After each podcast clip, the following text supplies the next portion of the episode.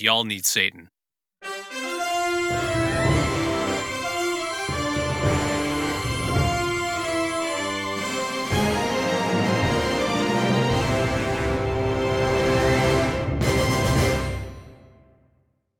Welcome to 10 Cent Takes, the podcast where we cringe at cursed comics, one issue at a time. My name is Mike Thompson, and I am joined by my co host, the taskmaster of trivia herself, Jessica Frazier. Ooh, it is I. How are you doing tonight? Oh, pretty good. How are you? Uh, you know, I, I can't complain. The week is coming to an end, so it's something I'm looking forward to is this weekend and just chill it out. Thank goodness. Yes, my BFF is in town, so that's I'm very excited. She lives in Maine, so it's like Oh, very, very exciting that she is Yeah. here. She's from around here, but just like visiting right now. So I'm yes, very excited. That's rad. If you're new to the show, the purpose of this podcast is to study comic books in ways that are both fun and informative, hopefully. What we like to do is we like to look at some of the weirdest, strangest, silliest, or coolest moments in comic books and then talk about how they are woven into the larger fabric of pop culture and history. Today, we are going to be looking at The New Guardians, one of DC's stranger and more interesting maxi series that they produced from the 1980s. I'm right. vigorously shaking my head. As you were saying that, I'm just like, here we go. yeah, that was not a face that said my body is ready. No, it's it's not ready. Like, I mean, there's no lie. I don't know if anybody can truly be ready to talk about the new Guardians. like are we gonna have to put some sort of a warning we're absolutely gonna have to put a warning on this episode like if you have little ears please i don't care what other episode like we throw the f-bomb around if that's your thing that's fine most episodes are probably okay for that but this one please put the little ears away We're, we're going to have to do an extra swearing back. warning, is what you're saying? Yeah like well almost a content warning i mean we're getting into some some heavy content this this episode All right, before we do that, though, we should talk about one cool thing that we have read or watched recently. So why don't you take it away?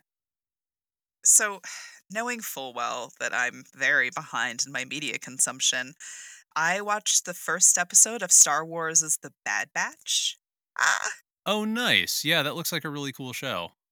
It's really good yes Okay. i really really liked it the first episode was legit almost movie length it's 70 minutes long Wow. Yeah. And I wasn't really expecting that. So I was, as I was watching it, I'm like, how long have I been watching this show? Like, I mean, it was really good. I was involved in everything. But at one point, I was just like, how long has this been? Yeah. And I, I did the little button and I was like, oh, that makes sense. So it just was kind of wild. Yeah. I love how the show is recreating the bits that we don't get to see about the rise of the empire and what that looked like from the inside of like the empire itself which is so fascinating. And the computer animation is really neat. The 3d appearance gives it like some realism and depth. Yeah, and from what I've seen, it's that animation style that they kind of started with 15 years ago with the Clone Wars series that's kind of continued on, right? Yeah. I I've only watched a little of that, but that stuff has gotten so cool with all the different things that they've done with it. it really has so yeah i'm excited i'm gonna watch some more of that one and what about you what are you checking out Well, Sarah and I watched The Suicide Squad last weekend, and we really enjoyed it, but I want to talk about that later on. I started reading a new comic series that I picked up at Brian's Comics in Petaluma over the weekend. It's called Nocterra, and it's from Image Comics. It's written by Scott Snyder, and it's illustrated by Tony S. Daniel, and it, it gives me similar vibes to Undiscovered Country, which is another series from Image and Snyder himself. I'm only one issue in, but the core concept is that it's this post apocalyptic world a couple of decades after something called the Big PM. And basically, that is permanent night settled over everything and all of these spooky monsters that uh, they, they spiritually feel a little bit like the xenomorphs from Aliens, but they don't look like them. They reside in the darkness and they can only be kept at bay with bright lights The comic is following Val, who was a young girl when the big PM hit, and she has since become a ferryman, which is she's basically a big rig trucker, but she's transporting cargo, and that can be people or it can be other things between the different outposts of humanity. And the first issue sees her getting hired by this mysterious guy who is all of a sudden he shows her that he is sporting a fresh sunburn. And that's kind of where it's going from there. It's interesting. I'm really curious to see where it goes. So, yeah, I'm going to head back up to the shop and pick up the other issues that they have. Very fun. Yeah. All right, are you ready to actually do this? Uh, yeah. All right. there was pain in my voice, but we're here. you gave me an out earlier to be totally to be totally fair. Okay, so this episode is happening because you were the one who sent me a TikTok from Nikhil Clayton. First of all, he is absolutely delightful, and he has a series called What the Fuck Comics. And this particular video was focused on a character called Hemogoblin, who is literally a white supremacist AIDS vampire. I feel like we need to play this so that our listeners can can hear the delightful summary of how batshit this character was. oh my gosh. Yeah. Goodness gracious. Hello and welcome back to What the Fuck Comics, the show where we discuss old plot lines and characters and ask the ever important question, What the fuck? So good news, person! Right now, this little monstrosity behind me is the Hemogoblin. He was a DC character from the 1980s, and if his name gives you a bad feeling about where we're going with this, you're probably right.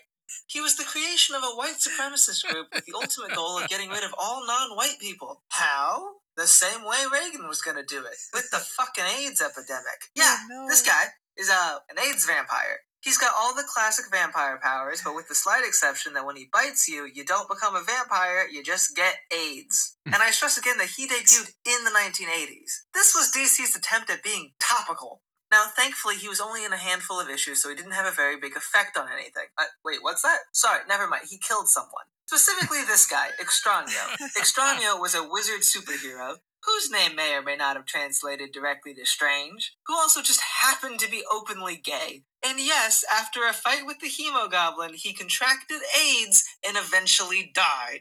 And what happened to everyone's favorite personification of mocking tragedy? He also died of AIDS. Because what else was going to happen? DC, what the fuck? Yeah.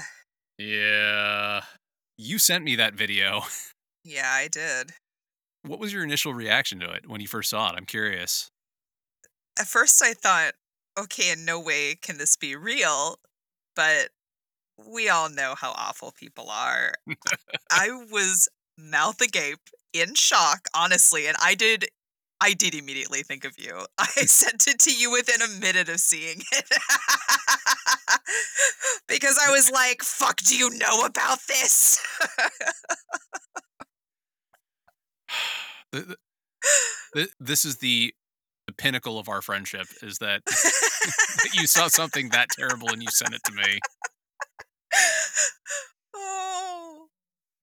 But yeah, because as soon as you sent this to me, I was like, fuck, do I know about this? I wrote about it. And I got really excited to tell you all about the new Guardians and Hemogoblin and everything else terrible about comics. Oh. So yes, everyone, I did. I opened this can of worms. So I, you're Yeah. either I'm sorry or you're welcome. I, however you're taking this. It's a little bit of both. I mean, I'm not going to lie. I was so excited at the idea of talking about how completely batshit this entire thing is. So, oh well, let's Okay. let's plow on. This is something. yeah, Hemogoblin appeared in a comic series the, from the late 80s called The New Guardians. But in order to talk about The New Guardians, we needed to actually take a step back and talk about Millennium, which was this giant DC crossover comic event that the team spun out of. So, Millennium took place in early 1988, and it was the company's third crossover. Before that, they had Crisis on Infinite Earths and Legends. And you and I have talked about Crisis briefly in the past. We noted about how it was this giant crossover thing that streamlined DC's rather convoluted comics timeline. And it created something coherent that wove together not only classic comic characters like the Justice Society and the Charlton comic characters that DC recently acquired, like Blue Beetle and The Question and Peacemaker, who is now in the DCEU as part of the Suicide Squad. But it also it made all those characters a coherent part of the timeline with the modern DC characters, like the Justice League and Superman and Batman, et cetera, et cetera. Crisis is still this like widely acclaimed storyline. A lot of critics and readers still feel that it is arguably the best crossover ever. I've read it. I like it a lot. I think it's groundbreaking for what it did and and as a result, I think it deserves a special place in comics history.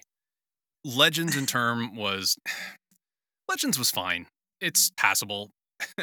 I've reread it several times and I always forget the main story except for a couple of random plot points including that that was what introduced us to the Suicide Squad. And then after that, we got Millennium. Millennium was written by Steve Englehart, and he's this pretty prolific comics writer who has been in the industry for a while.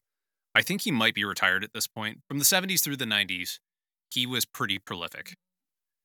He bounced back and forth a lot between Marvel and DC during the 70s and 80s, but the, the 70s is arguably when he did his best work.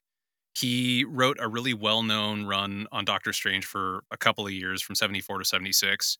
And then he also co created Shang-Chi with Jim Starlin in 1973, which we're about to get a movie of.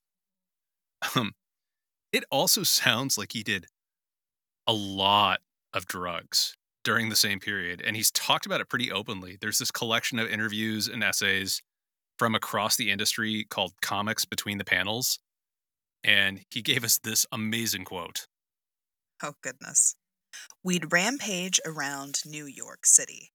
There was one night when a bunch of us, including Jim Starlin, went out on the town. We partied all day, then did some more acid, then roamed around town until dawn and saw all sorts of amazing things, most of which ended up in Master of Kung Fu, which Jim and I were doing at the time. Yeah. And Master of Kung Fu is what Shang-Chi's original series was called. Got it. Oh, wow. This little quote has absolutely nothing to do with our overall discussion, but it's such a wonderful, weird little detail about the guy that I felt we had to include it. It gives me a really good idea of why this was as drug addled as it was. Mm. well, there were other reasons. I'm going to show you the cover of Millennium's first issue, and I'd like for you to paint us a word picture. All right. So, in red with yellow behind it, it says Millennium Week 1 Millennium DC 75 cents. And then it has all of the DC superheroes, kind of like that portrait in The Shining. like they're all kind Right. of stacked up back there and they're looking at something. It's called The Arrival at the bottom. So my guess is they're looking at aliens, which is such a hot topic. Every DC superhero that I can recall is in this picture. It is a veritable who's who of DC characters. Yeah. But I mean, they all they all look horrified. They do. They look horrified. It's all in gray tone with a little bit of green splashed on it. Yeah, it promises something that it doesn't really deliver on. Millennium was it was interesting because they basically were dropping every issue of the core series, I believe every week. So that's how you were getting week 1, week 2, week 3 it was because the core series ran for 2 months. But it also features this really complicated plot. So the arrival that is advertised on the cover basically occurs when a guardian of the universe, the guys who run the Green Lanterns, named, and I'm not making this up, Herupa Hando Hu, all H's starting, and then the female equivalent of the Guardians, which I believe they are responsible for the Star Sapphires, which are the pink color, the pink equivalent, and they're all about love. Because the Green Lantern at this point, they've established that there are different rings for each color of the emotional spectrum. The Zamaron girlfriend is Nadia Safir. Herupa and Nadia are on this quest to unlock the super potential of 10 people on Earth who they deem the chosen. They say that these people will become immortal and they're going to guide humanity into its next stage of evolution, but they're really vague about all of that. Essentially, these people are destined to become the next group of the Guardians and kind of take over running the universe since the Guardians and their girlfriends have decided to kind of peace out to another part of the universe and then enjoy some debatably well earned retirement after a few billion years of running things. This is your problem now. yeah, exactly. Herupa and Nadia show up to all of these superheroes and then announce their mission. And then they do it in a way that's not even remotely dramatic. Basically, they show up, they tell the heroes what's going on, and then the heroes agree to help find and protect the chosen. And everyone starts making plans to do so. And then, meanwhile, this plan is opposed by a group of robots that are known as the Manhunters. The Manhunters were the original version of the Green Lantern Corps, they were the beta test. They basically doled out justice for about half a billion years and then they went insane and then the Guardians replaced them with the Green Lantern Corps. I think part of the established insanity honestly just n- involves nursing a grudge for 3 billion years because that's how long they've been around. And they like to hang out and just basically sulk on their hidden planet, which is apparently undetectable, and then ruin the Guardians' plans whenever they can. Obviously, they decide to wreck Herupa's plans because they're still pissed off. And they have a bunch of double agents on Earth who are androids or mind controlled people or traitors who help attack the heroes and basically try to kill the chosen. Wow, that's like a new level. Like that's next level petty. I mean, they're they're an entire robot race of that shitty dude who can't get over the fact that his ex has moved on and is dating somebody else. oh no. We've all met that guy. Yeah. Oh. If you haven't met that guy, you are that guy. I hate to tell you. yeah, right. So the Guardian's shitty robot X's wind up being a little successful. There were originally going to be 10 chosen, but by the end of the series, only six are actually still around to receive their powers because it takes a while before they're granted their specialness. One of them was senile when the series began. There's another guy named Jan William Croft. I think that's how you say his name. It's Afrikaans, so I'm sure I'm butchering it. He gets kicked out because he's such a racist asshole from apartheid South Africa that nobody wants anything to do with him. And then I think two of them are murdered over the course of the story, but we don't see it in the core series because there's like 30 tie in issues. And I haven't read them all because I have shit to do. But yeah, the final roster of the new Guardians includes Jet, who is a Jamaican woman who, when we meet her, is living in fascist Britain, which I think is just Margaret Thatcher's England. I've never heard it referred to as fascist England. That was a new one. Also, she has a written accent that I'm going to call comically offensive. it is so it is I yes, that is a great description of what that is. Yeah. That's how I felt about it as well. We also get Ram, who is a Japanese businessman who then becomes a walking computer and can talk to electronics. Gloss is this woman from the People's Republic of China who can suddenly command dragon lines while showing this insane amount of cleavage, and she keeps on flirting with Ram too. It's really weird and creepy. Betty Clawman, she was an Aborigine who eventually wound up living in the Dreamtime. She's not really a presence in the New Guardians, but she's still officially a member.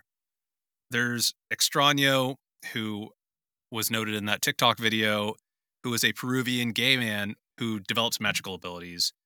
Extraño is an interesting case because at this point in time, the Comics Code Authority would not actually allow publishers to acknowledge his sexuality. But this dude is so flamboyant, he insists on being called Auntie. And when the Guardian first shows up to announce that he is one of the chosen, he kind of flirts with him. So, yeah. There's also that part where they're talking about sex and God, I don't know why they would be having such an overt conversation about sex, but Yeah. Harbinger says something about, "Oh, would you want to go have sex?" He's like, "Not with you, honey," or something like that. Something to you that know, effect, that yeah. effect. And it was like, okay, Yeah, no, he's very flamboyant. Like there is I mean come on Yeah. guys, you're not fooling anyone. He like points his toe out in a lot of the comics, like in a Yeah. in a way that they only draw females doing. Like Oh yeah. a lot of the way they have him standing is very feminine, which is interesting. Not always. His outfit originally it's almost like a unisex series of magical robes where you could Mm. see it on either a male or a female character. And then his hair is very flamboyant too. He has, in a lot of ways, very effeminate features, which then changes later on when they give him that costume change. And we'll talk about that later on. But, you know, he's this kind of nebbish little guy and he's very flamboyant. And if you grew up in the Bay Area, you know a lot of people like that. So the final one of the chosen, if I remember right, is Tom Kalmaku. He's one of Hal Jordan, the Green Lantern's friends. He's a mechanic for Ferris Air. He's been around since the 60s. And eventually it's revealed that he has the power to bring out the best in people, but it's really vaguely defined and we don't really know what it means. And then he winds up declining to go with the team because he doesn't want to put his family at risk, but he's still a part of the New Guardians storyline overall. And then after that, they were joined by a longtime villain called the Floronic Man, who he's got a bunch of powers over nature. And then Harbinger, who was one of the main characters during Crisis on Infinite Earths, and she's been kicking around the DC universe afterwards.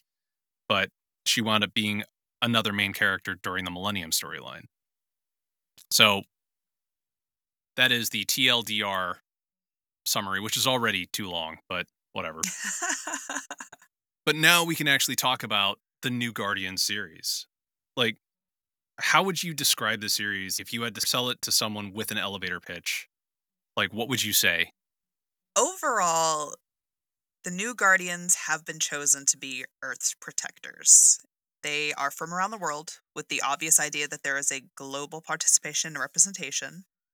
Their main arc is against a white supremacist who is causing all of the destruction seen in the comics due to his desire to rid the world of all other races. They are basically world social justice warriors who take a very active role in change. First of all, that's a very succinct summary of that comic. The series was originally written by Englehart. He was continuing on, and it was drawn by veteran artist Joe Staton.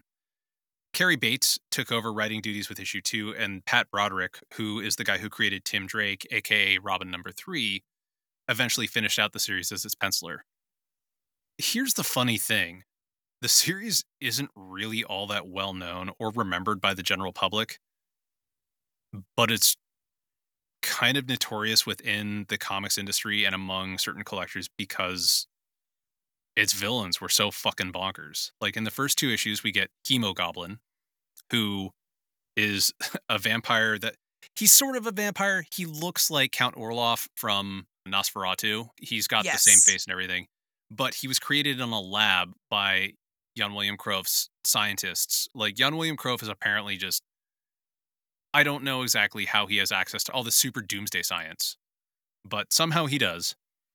And so the vampire winds up coming to the United States, ends up attacking the group in a dance club, if I remember right. Or no, right outside a dance club. That's what happened. hmm And then he bites Jet, who is, I have to state this, one of the first black superheroines in DC Comics history.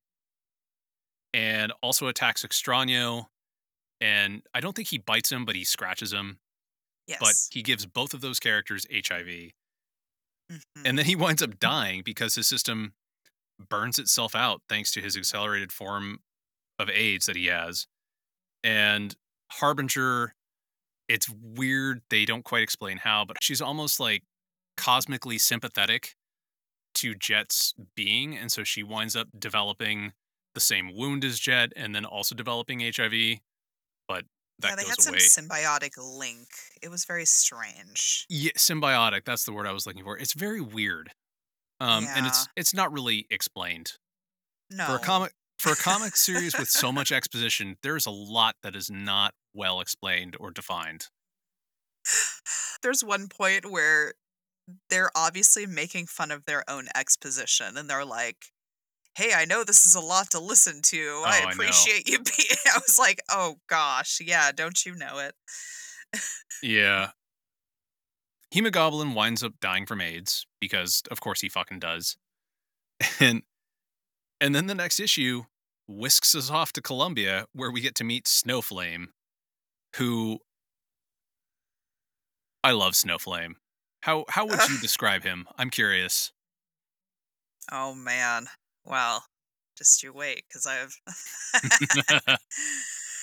so I mean, he's basically just a really coked up weightlifter. Fair. Yeah. Apparently, it has something to do with the power of cocaine. Heavy quotes coursing through him that gives him his powers? Question mark. I have to read this description of himself because it is just something, and he says this at one point during the comic. Yeah, and he he is also a pyrokinetic. We should note. So this quote has like extra weight to it. exactly. Every cell of my being burns with the white hot ecstasy. Cocaine is my god, and I am the instrument of its will and he has all these coked up people that are basically just zombies doing his will. But like nowhere does it say why he's the instrument of drugs and not his fellows. Yeah.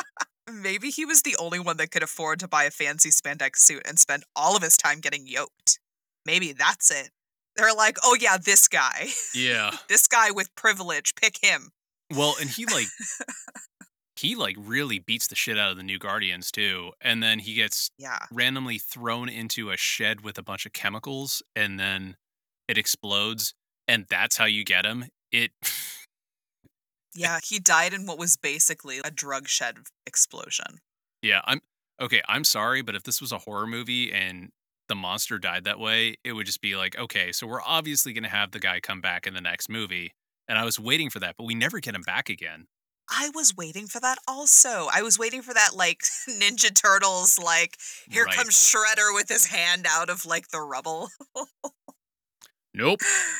Oh my gosh. So what did you think of that guy's like Fabio white hair? That was like a point of pride, but you know it had to take some constant maintenance. So I well, I mean, he had that much cocaine. What if he just sat there and used that as his like dry shampoo? Oh, oh, that's that's awful because the ah yeah, that's awful. that's awful.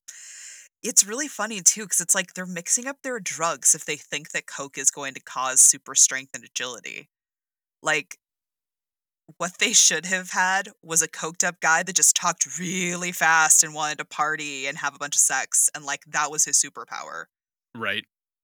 Like that's That's what I've always seen portrayed in the movies and shit. People don't get really strong. That's PCP when somebody's right. really crazy on like PCP or something. That's always been what I've heard. Mm-hmm. But like, that's always in very rare instances when somebody goes off the handle or something. Yeah. And you hear about that. But it was so ridiculous. I mean, you could literally smell the war on drugs undertones. They were palpable. Oh, yeah. I could taste them. Reagan? Papa Reagan, is that you? yeah. Are you listening? I am. oh, I mean, all in all, he was certainly memorable. I mean, maybe not for the right reasons. all right, well, I'm going to break this to you. Snowflame is actually like infamous in comic book history. Like I I was looking up his first appearance today just to to see what stores are selling that issue for. I'm sorry. His first you mean like in this issue was he in more than just this? No, as far as I know, that's his only issue. Oh god, you scared me. I was like No. So But yeah, like it's funny because people still talk about that one villain. They don't talk about the new Guardians, but they will talk about Snowflame because they I think they find it charming basically that, you know, just how ridiculous the villain is. But his first appearance, like, is going for 50 to 75 bucks at a lot of stores these days. Oh. Yeah. Wow. Yeah, I think I think the fact that his powers are fueled by cocaine is just it's kind of charming. Honestly, like people just sit there and like, "Oh, that's cute." If only we knew then what we know now. Right. Like I don't know if you got told this growing up, but but I was part of that dare generation. Absolutely cops in the classroom and everything, which no, don't yeah. do that. And I remember every time the cops came to to Dare and they were telling us about all the drugs, they would tell us cocaine is the worst drug out there. Which LOL. Yeah. Like I could not help but think of that when I was reading this issue. And I mean I guess it makes sense. Cocaine was pretty prevalent during the 80s, and crack cocaine was really starting to become this huge epidemic in cities across the country by the end of the decade. But, you know, cocaine was the drug that white people knew better, so it got focused on a lot in media, like, you know, in TV shows, in comics and movies, all that stuff. And then, even though Snowflame died and never came back, apparently, the issue after also deals with cocaine because like the villains are they're like a gang of child soldiers in LA and they're I'm hmm. throwing my hands up because I don't even know. yeah. Because they're referred to as kids at one point but like some of them have a lot of facial hair and it's very weird. And they stage an attack on the new guardians bungalow hotel that they're staying at because I guess being the chosen of humanity doesn't pay enough to afford an Avengers tower. and but this gang is also paid in cocaine by Snowflame's people. It is implied that they're children, but it's like, come on. Yeah, you're, you're not going to be overtaken by like a gang of children. Like this is this is not the Newsies. Like you're fine. No, but the other thing is like you know in the '80s that was really again part of the whole gang panic was the '80s and yeah. '90s. Yeah. Like, you know, that was a huge thing where news media at the time was just painting teenage gangs out to be the scourge of the country. Yeah. Well, and they've got both the gang aspect and the drug aspect that they're like, oh, watch out, everyone. Don't want your kids involved in this. Fuck. Yeah, they were really beating that horse well past the point of being dead. God, it was so, it was so obvious. My cheeks hurt a little bit because it really smacked me. yeah. well, those first three issues are really kind of the most fun I felt because after that, the series just kind of limps along. Jet keeps getting weaker and weaker due to the virus progressing from HIV to AIDS because I don't know, Hemogoblin had some accelerated form of it or something. And then she eventually dies when she sacrifices herself helping fight off an alien invasion. She sacrifices herself because she ran out of energy because she had AIDS. Yeah. Yeah, and then it's not lost on me that they choose the one woman of color and yeah. the gay dude to yep. both get AIDS out of everyone or HIV at the very least. Yeah. It is a, we'll we'll talk about that later on, but it's not great. Mm. After this point, Jan William Kroef becomes more and more of the central villain as the story progresses eventually he has his plan revealed and it's kind of weird it's like to make white supremacy go global which i mean first of all it was already global but he's basically trying to turn it up to 11 and the comic is not at all subtle for drawing parallels between him and nazis and then i mean it's just it's so over the top that you almost hit that point where you feel like you're disconnecting from it because it's just beating you over the head with this message. For the last few issues, he's running around and he's got a military uniform with a black armband and he's throwing up his hand while he's talking and, you know, speaking about the inferior races and how he's going to unite the world under his banner of hatred. It's, uh, oh, yeah. He does a whole, like, you know, leader speech propaganda situation. I mean, it's, it was really heavy handed. Yeah, and then he does the thing where he kidnaps Tom Kalmaku's girlfriend, and then she's pregnant, and he wants to surgically experiment on her unborn child, but it's very nonsense, and nothing really comes from it other than eventually he gets a hold of Tom and then thinks that he killed him by throwing him into a pit of minorities that he's surgically experimented on or something and turned them all into cannibal mutants. Uh, but like, can we talk about how fucking macabre that whole fucking situation was? With like the fucking like they were talking about dissecting fetuses and stuff. It was fucking wild. Yeah. I mean, they had a fetus that was hooked up to stuff like in a thing when he was in like having a dream and it was just like it was in it was a lot. It was really a lot, you, but at the same time it was kind of boring. Like it was really gruesome and horrifying in concept, but then when they put it on the page yeah. it was it was all delivered with so much exposition and it wasn't actually moving in any way. Like I was just No, bored. it wasn't. It wasn't, but I guess it was just it was shocking to me that that was where they were going with it. You know what I mean? That Yeah. that it just was a lot and for me I- I could kind of tell that it was written by men. Oh yeah, totally. It's just that was just something that I wasn't really expecting to be honest with you. Yeah, and I had forgotten about it up until the point where I was rereading these issues. I don't have the sales data on the series. I get the impression that this was a series that was not doing well sales wise, mm-hmm. and the writers were just trying to do what they could to get people to pay attention to it. And I don't know if that's the case. It's just, it's a feeling that I get in my gut. I could be way off. The vibe I hear. the other thing is like aside from being really kind of gross and horrifying this whole plot about Kroef and what he's trying to do it just it's kind of nonsense. It doesn't make sense. That's the only way i can Yeah. describe it. Like i don't know he wanted to figure out how tom got powers or something like that and so he was going to experiment on the baby but then the baby was totally normal and so he just decided to blow up his mountain base and then throw tom into a pit to get eaten by mutants but then Tom developed his own superpowers at the same time that Kroef was developing his, and Kroef is all about like, fucking superpowers. Oh, it's dumb.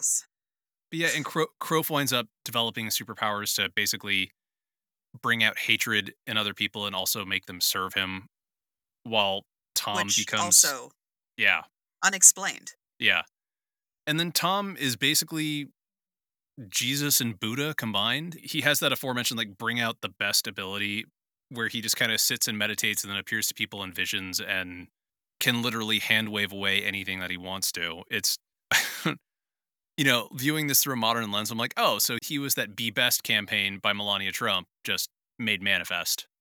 Yes, yes, yes. It sounds simultaneously wholesome and absolutely incomprehensible. I don't know how else to describe it, but yeah.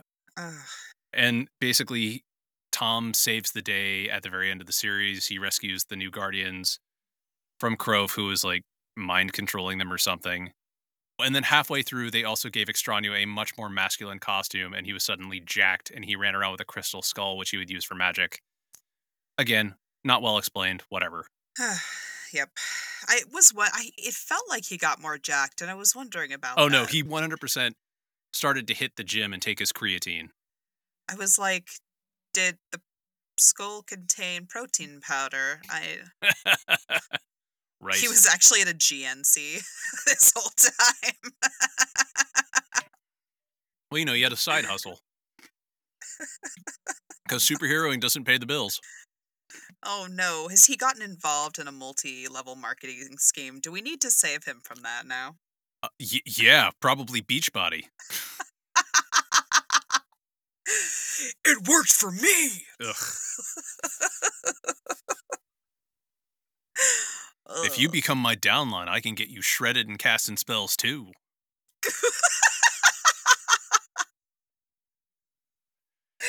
Yeah, and Oh. you know it's it's funny because all of the new Guardians' powers are really vague, and you know yeah. it's funny because Extraño, when he was first announced, he's like, "I'm a witch," because that's that was his thing, and I'm like, "Okay, cool. So you're a magic user." His magic is really it's not well explained what he can and can't do. It seems like half the time he's just casting illusions, and then you know suddenly he's able to generate a force field and levitate everybody around, and eh, whatever. Okay, fine. He's basically the plug for the leaks in the team. Yeah, whatever they might be. Fill in that void. Yep. What was your overall impression of this series? it went from goofy to intense to it just was like you know we already talked about the fetus dissection conversations obviously i got stuck on that Yeah, because holy shit that was extreme but okay so i did like that there were a balanced amount of women Mhm. and that there was a global representation which was definitely something i had been whining about in our last episode so thank you yeah. but the women just had absolutely nothing on Nope. You know, Gloss's outfit literally cut down to her pelvic bone. I mean, there was Yep. literally like two. It was two inches from her cooch. Do you remember that dress that J Lo wore to the Oscars like 25 years ago? That was super scandalous at the time. I know the one. Yes. Yeah, no, it's the superhero equivalent of that Oscars dress. It sure is. Yeah, like how are you even supposed to fight when you think you're gonna slip a nip or sneak a cheek? I like don't know. really, how? This is a prime example of those types of comics where they look like they were drawn by a 12 year old boy. Oh yeah, hundred percent. And it's funny because if I remember right, in Millennium, because she's part of the People's Republic, they're all wearing like the same kind of like very nondescript, kind of burlap sack style clothing. That, I mean, also problematic in its own way, but it's just it was really interesting to see her go from a very kind of almost asexual character to being this horned up Asian woman stereotype. Yeah, it was really intense. Yeah. Yeah. yeah, I mean, there were at the very beginning a few times where I was like, "Oh, what's going to happen next issue?" But it did like it dwindled, you Mhm. know, like you said towards the end and it just got really manic and crazy and just Yeah. like felt like a drug-induced fever dream. Yeah, it I found myself comparing it to US One, the the series that we did a couple of episodes ago, Yeah. where that was another batshit series, but it was fun, and I never found myself really getting frustrated with it because it never felt boring. And this one, I got bored a lot. It was a little bit of a slog. But I mean, especially when characters, either the villains or the heroes, were sitting there and recapping their backstory for like the tenth time. You know, it. Ugh. I just don't care. Like, come on, Yeah. guys, you, you've already got me. You really think that the person reading issue number nine is not going to know what's going on? Come on. Yeah, exactly. Yeah, and I got to agree with you. You know, you have to give the series a little bit of credit because the New Guardians was a diverse team and they had some interesting abilities, but everything about it just felt really cringy, for lack of a better word. It's like somebody took a list of the current social issues at the time and then just like focus grouped the hell out of them. And then they created a superhero comic around it. And like I don't know, you can tell its heart is in the right place, but everything about the comic itself just gets more and more painful. It's kind of akin to watching someone trying to be especially woke, but you're sitting there kind of like really hoping that they're going to rein in their efforts by about 50% by the end of it. yeah. like, I mean, even the villains are topical. Like the three that we talked about, we've got Jan William Kroef, who was part of the apartheid government in South Africa. And this was in 1988, which is right when the apartheid was really getting put under the international media's microscope. Basically, the series was running right before Nelson Mandela got released from jail. And then we already talked about Snowflame and how he was relevant to the time. And then Hemogoblin was topical because the AIDS crisis was really starting to take off in America at this point in time as well. But yeah, it's a it's a cringy read. Yeah, I've just been shaking my head this whole time. The listeners can't hear that, but just know it was happening. Yeah. Yeah, you know, and it's funny because DC doesn't really talk about the new Guardians or the crossover they originated from that much. Like, they acknowledge Millennium happened. They actually collected it into a graphic novel a few years ago, but it's only those core eight issues, and it really doesn't make a lot of sense because in between each issue, there is all this very crucial stuff that happens. And so those core eight issues are almost like the recaps and the setup for what's going to happen next. So it's, you know, it's still technically canon in terms of DC lore, but it's not really discussed in polite company. And I mean, case in point, Tom Kalmaku is, I think, still around in the DC universe. really? He's a longtime cast member of the Green Lantern comics. I know I read a couple of issues that had him show up in, I want to say 2010. It might have been a little bit earlier than that. But I know that his character was even in that Ryan Reynolds Green Lantern movie. Oh, you know what? No, you're right. You are right. But his powers, as far as I know, are never mentioned again. Like they just kind of are like, no, that didn't really happen. like we don't we don't talk about that. And then, you know, it's the same with the new Guardians. They occasionally pop up individually, but they never really get the band together. I think they were still a team in Green Lantern comics, but then there was a villain named Entropy who wound up attacking the headquarters that they were operating out of because they were hanging out in the Green Lantern headquarters on Earth. And then it was assumed that they all died. So that TikTok video was saying that Extraño died from HIV. He might have, but as far as I know, what happened was everybody assumed that he died during that attack and he still had HIV. But I don't know at that point. I'm not as familiar with the Green Lantern storylines from that era. Jet somehow reappeared as the leader of the Global Guardians. Extraño had a recent cameo in Midnighter, and he was a supporting character. And he actually was like much more normcore this time around, but he was actually openly gay this time around, which was kind of cool. Oh, good. Yeah, and then other than that, like most of the new Guardians spend a lot of time dying. So yeah, as I mentioned, the entire team was absorbed and presumably killed by the supervillain Entropy before Flashpoint rebooted the DC universe. Gloss was hanging out with Jet for a short while, but then she got killed by the villain Prometheus. Like she got decapitated. There's like Whoa. Yeah, it is not subtle. And then Ram was again, it was one of those cameo things, but he was shown in passing as a victim of this villain's superpowered death matches, where it was like a superpowered fight club kind of thing. And and it was shown that he had died, I think. Oh. But yeah, so yeah, that is the new Guardians. in their their wild ride across the DC universe. Wow. I'm gonna I'm gonna put on a face mask after this. I'm gonna soak my feet, uh, decompress. Yeah, and as far as I know, there's no collected version of this maxi series. Like, so, you know, basically you have to buy the individual issues, at least what I've seen.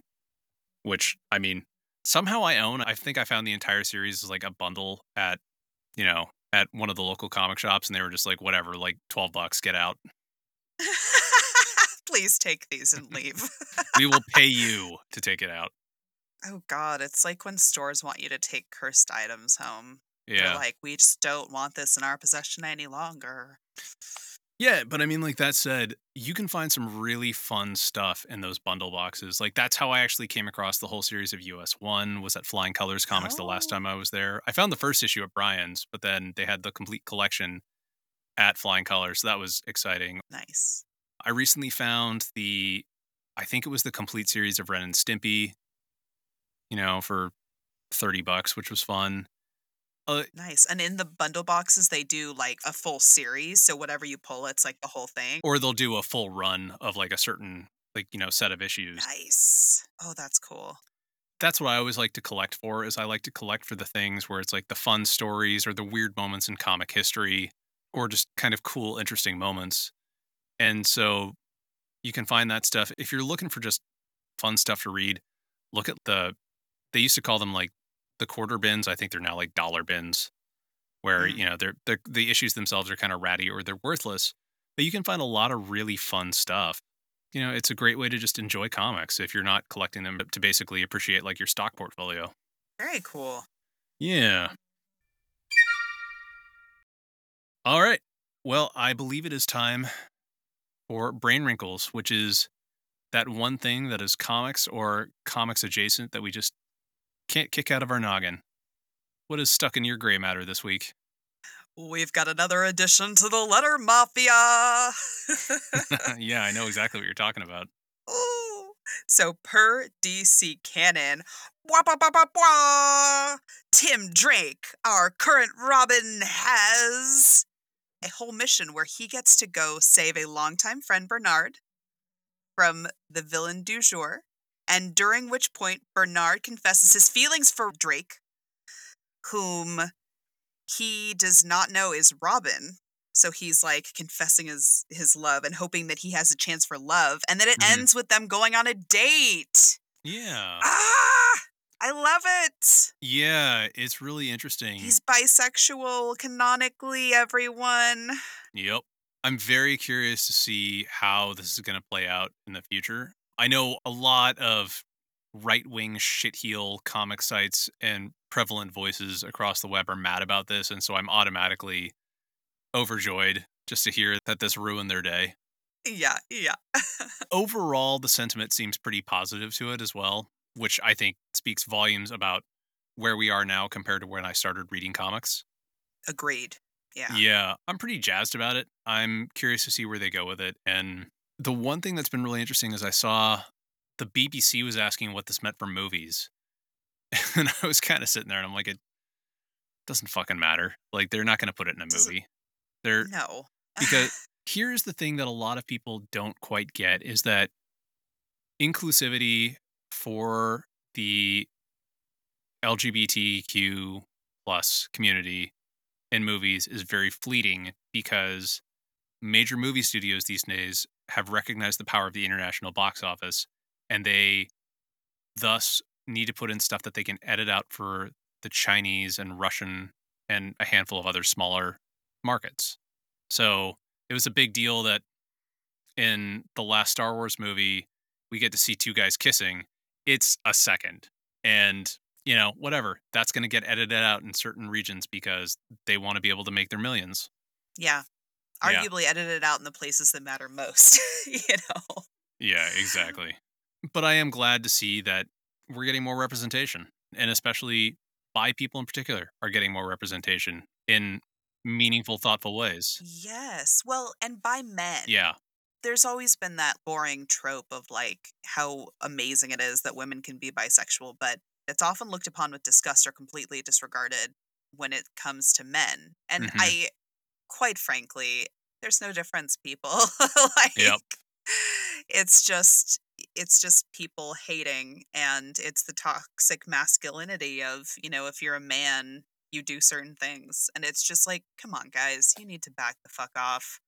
Yeah. This is why you're as as harmed as you are in your lives because you had all these stupid ass standards you had to stick with and couldn't fucking talk about your feelings and now you're just a ragey asshole. So here we are. Here we are. How do you feel? Oh, you won't tell me. you don't even know. Yeah. God. See how much of that I cut out? Yeah.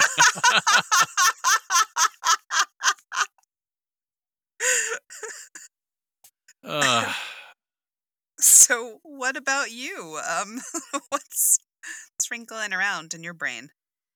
Yeah. You know, I can't believe how much I enjoyed the Suicide Squad. I keep on thinking about it. And I mean, I knew I was going to like it because I have yet to see anything by James Gunn that I haven't liked. I've been a fan of his since he did the movie Slither back in 2005 ish, which also had Nathan Fillion and Michael Rooker in it. Ooh. Yeah, you know, he makes entertaining movies, and I was not prepared for some of the things that happen in the Suicide Squad. It is absolutely wild what a course correction that movie is, especially when you compare it to the first one. It kind of reminded me of Shazam and Birds of Prey. It was just this absolutely delightful blast of chaos. And, you know, it was fun, it was refreshing. And if this is where we're going with the DCEU as opposed to the fucking Snyder cut, then I'm fully on board with this. Like, sign me up for 10 more movies. Yeah. Just no more Jokers, mean, please. I'll actually watch this one with a Yeah. gusto, you know, No, probably uh sooner rather than later. Sarah wants to watch it again. Oh, okay. No, that's a shining review then. Yes. Yeah. I'm really excited to talk with you about how batshit it is and like the stuff that they do with it, which is really, in a lot of ways, it's really brave, like what they did. They also, they kill off a lot of characters. like, Ooh. I was not prepared for how many characters they were going to kill off. I knew they were going to kill off a couple, but like Yeah. it's it is astounding the choices that they made. Damn. Maybe, I don't know, everyone. We list up, y'all. We might need to do an episode about this one. I think that that would actually be pretty cool. Yeah. Especially we could talk about how they got started, how they appeared in comics, and then also how this movie in certain ways reminded me of their DC animated universe appearance. Yes. Okay. I if if it compares to that, which you know I love that. Yeah, there's uh there's an episode of Justice League Unlimited called Task Force X, which is a really great Suicide Squad story. Oh, Like I nice. yeah, that would be kind of fun. We should we should talk about that. But next time, our next episode, we are going to be starting something new. We're going to do well, I guess it's like a book club. I would say it's a book club, yeah. Yeah, so we're going to read through and talk about the Sandman series by Neil Gaiman, the core Sandman series, ahead of the Netflix TV show, which is coming out supposedly sometime this year. But I'm really excited about it. And we may actually have a couple of guests as guest hosts, or maybe just one. Who knows? We'll find out. to be decided. But yeah, we'll be back in two weeks. And until then, we'll see you in the stacks. Thanks for listening to 10 Cent Takes. Accessibility is important to us, so text transcriptions of each of our published episodes can be found on our website. This episode was hosted by Jessica Frazier and Mike Thompson, written by Mike Thompson, and edited by Jessica Frazier. Our intro theme was written and performed by Jared Emerson Johnson of Bay Area Sound. Our credits and transition music is Pursuit of Life by Evan McDonald and was purchased with a standard license from Premium Beat. Our banner graphics were designed by Sarah Frank, who you can find on Instagram as Look Mom Draws. If you'd like to get in touch with us, ask us questions, or tell us about how we got something wrong, please head over to 10centtakes.com or shoot an email to 10centtakes at gmail.com. You can also find us on Twitter. The official podcast account is 10 Cent Takes. Jessica is Jessica with a, and Jessica spelled with a K. And Mike is Van Sau, V A N S A U. If you'd like to support us, be sure to download, rate, and review wherever you listen, Stay safe out there. and support your local comic shop.